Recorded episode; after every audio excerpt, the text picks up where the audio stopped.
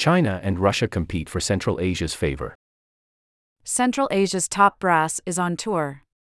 On May 9, presidents of the region's former Soviet republics were in Moscow, having been roped in as spectators for Vladimir Putin's annual military parade. Ten days later, as G7 leaders gathered in Japan, it was Xi Jinping's turn to play host, in Xi'an. At the first in person meeting of a new group that China has dubbed the C plus C5, he wooed Central Asia's five leaders with a bonanza of investments, trade deals, and knowledge transfers to the tune of $3.8 billion. Central Asia is home to untapped natural gas and oil reserves, supplies of copper and uranium, and 10,300 kilometers of land borders with China and Russia. Outreach to the region has occupied Beijing and Moscow since the fall of the Soviet Union. But owing to uncertainty in Afghanistan and war in Ukraine, Chinese officials have taken a particular interest of late. Security was top of the agenda in Xi'an, upsetting a long term compromise in which the region's armed forces move in lockstep with Moscow while Beijing pulls the region's purse strings by bankrolling colossal projects. The prizes offered by Mr. Xi add to a push already underway to strengthen China's economic ties with Central Asia. Beijing is involved in more than 90 industrial projects across the region. Turkmen gas alone accounts for more than 70% of the country's annual gas imports.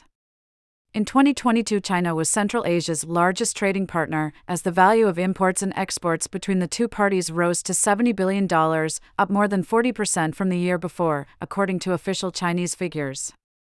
By contrast, trade between Russia and Central Asia amounted to less than $40 billion. Mr. Putin has stepped up his overtures, partly to counter Mr. Xi. Russia has promised a slew of infrastructure investments. Competition is particularly fierce to build transport for the region's natural resources, many of which are trapped underground. In Xi'an, Mr. Xi offered to construct a pipeline, the fourth of its kind, to ferry gas eastward from Kazakhstan, Turkmenistan, and Uzbekistan. Russia wants as much fuel as possible flowing through its borders in the Caspian and Central pipeline systems, which it has the power to turn on and off. In the words of an academic in Moscow, there is a silent standoff. Mr. Putin's diplomacy also has other motivations. Necessity has drawn Russia closer to its southern neighbors. War in Ukraine has left Mr. Putin desperate to hold on to remaining allies, even though politicians in Central Asia have avoided openly supporting his invasion. Moscow is newly reliant on Central Asia to circumvent sanctions. Central bankers in Kazakhstan and Uzbekistan help settle payments using gold and rubles for transactions that before the war would have been made using SWIFT, a Western system.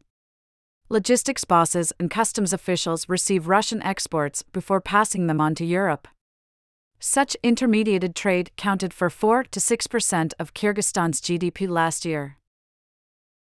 The result is that Central Asia's economies are booming.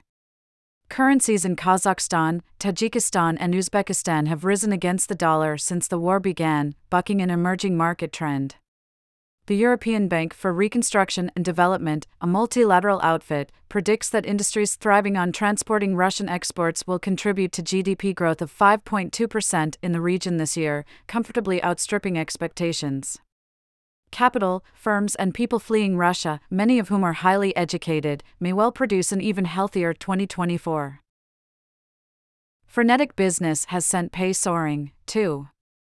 In November, annual real wage growth reached 10% in Uzbekistan and 7% in Kazakhstan, meaning the region's workers have seen more of a lift than those in any G7 country. Newly flush households will spend more on food and energy during Central Asia's freezing winters. Strong domestic demand has left the region's governments struggling to keep up. Kazakhstan and Uzbekistan both paused gas exports in January, with a promise to bring them to a complete end by 2025. Whoever wins the charm offensive to build Central Asia's new pipelines may find there is no fuel available to fill them. For more expert analysis of the biggest stories in economics, finance, and markets, sign up to Money Talks, our weekly subscriber only newsletter